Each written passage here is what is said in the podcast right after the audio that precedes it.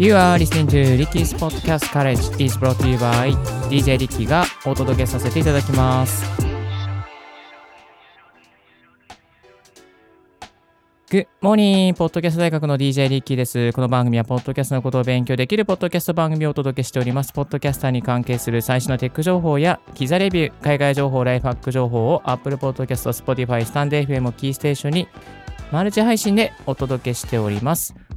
今日お届けするトピックは、こんなトピック。大人るの調査結果がすごい国内ポッドキャストユーザーは伸びたのか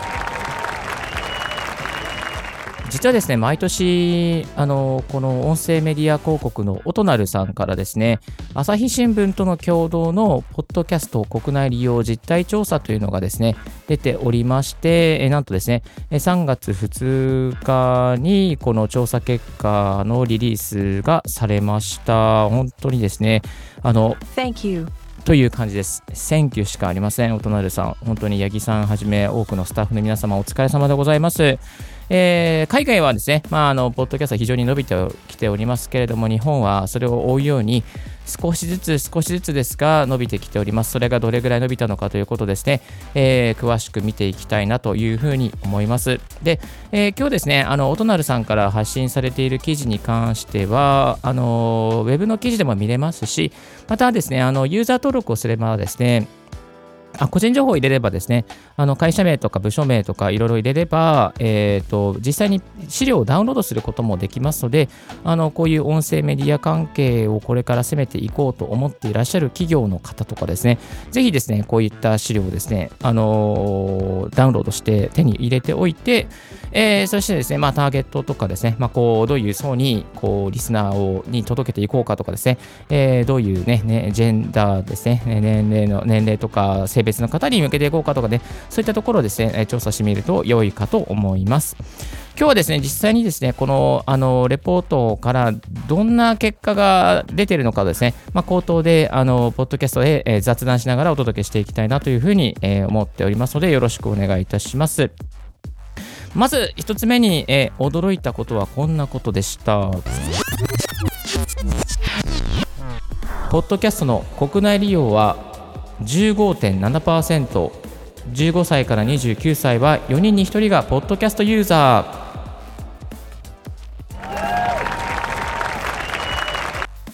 はい、ちょっと拍手がでかすぎました。えー、とですね、ユーザー数が顕著に伸びてきておりますが、まだまだ、ポッドキャストユーザーはですね、えー非ユーザーに比べましたら、まあ、まだ少ないという状況なんですけども、えー年齢の傾向として、15から29歳が一番、まあ、ポイントが高かったと。その次が、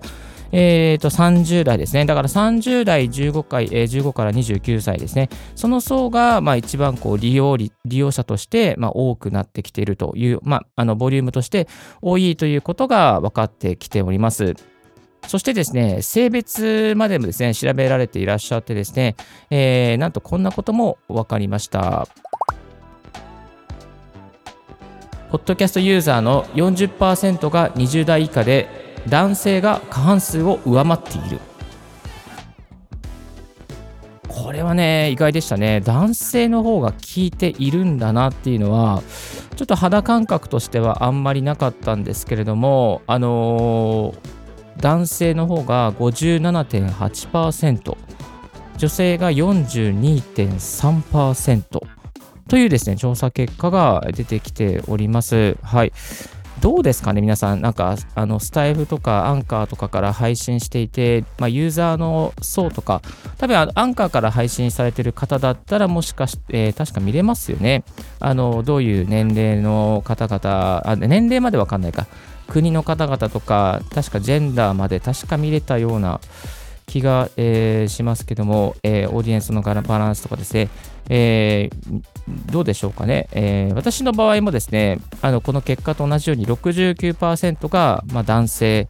女性が23.6%、これは Spotify のみのデータなんですけども、えーポッドキャスト大学の場合はですね、えー35から44歳が54%、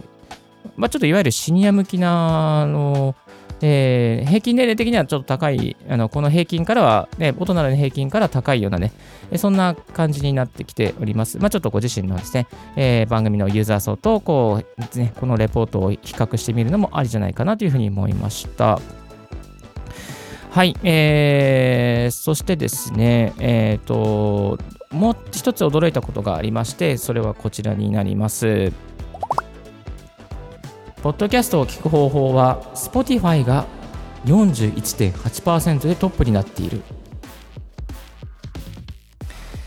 すがですね、Spotify。10年前は Spotify なんかまだまだなかったって、なかったか駆け出しの頃だったんですけど、今もう本当に時代が変わっちゃいました。えー、Apple Podcast がね、あの、ポッドキャストの元祖ですけども、あの、Apple Podcast を U に抜いてですね、Spotify が41.8%、そしてその次に Apple Podcast が22.2%その次がなんと Amazon Music ですね。Amazon Music も19.8%と結構結構多くなってきておりますのでいやここ、まあ、配信しておく価値はあるかなというふうに、えー思います、えーですね。でちなみに、あの、Spotify のですね、こう、どういう年齢層が聞いてるのかというと、一番メジャーやっぱ15歳から29歳の方が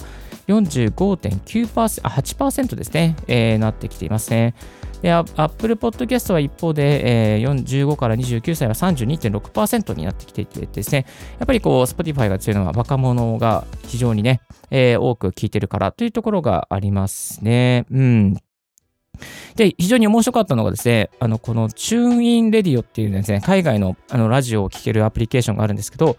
これが15歳から29歳が全くないっていうですね、結果になってきた。これデータの間違いなのかな？わかんないですけど、うん。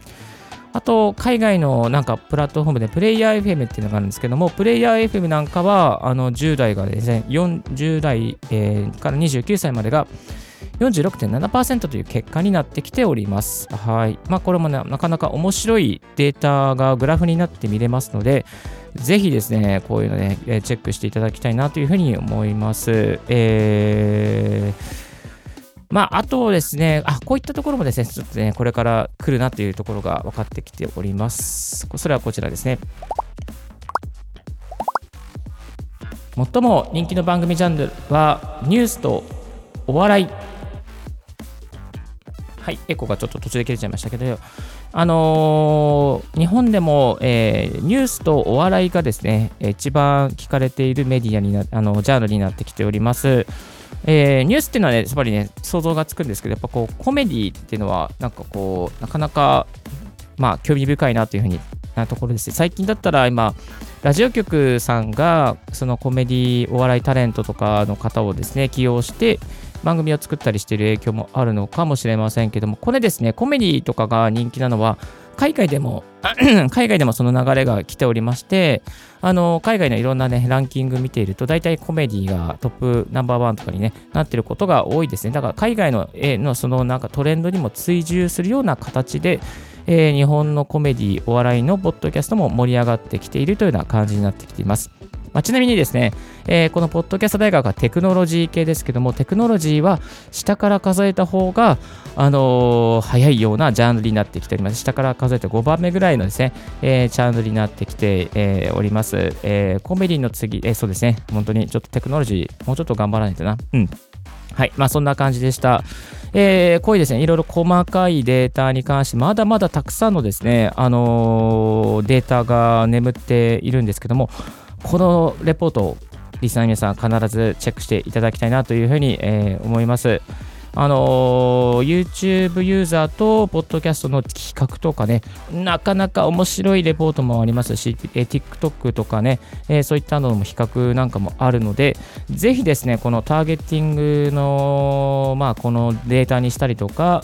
あとはですね、なんかこう、年齢ですね、年齢とか性別とか、どのプラットフォームにするかとかね、そういったところを決めるときの資料として必ず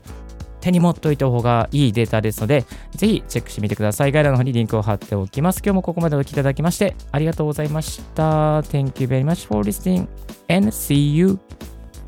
tomorrow. Bye for now.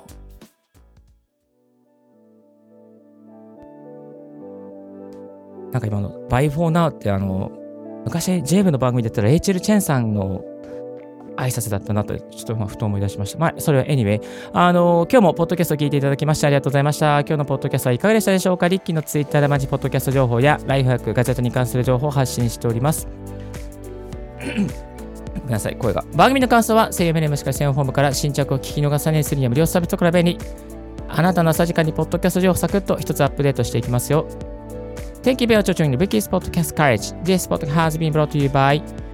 DJ リッキーがお送りいたしました。Have a wonderful and fruitful day 素敵な一日をお過ごしください。チャオチャオ This podcast has been brought to you by DJ Ricky.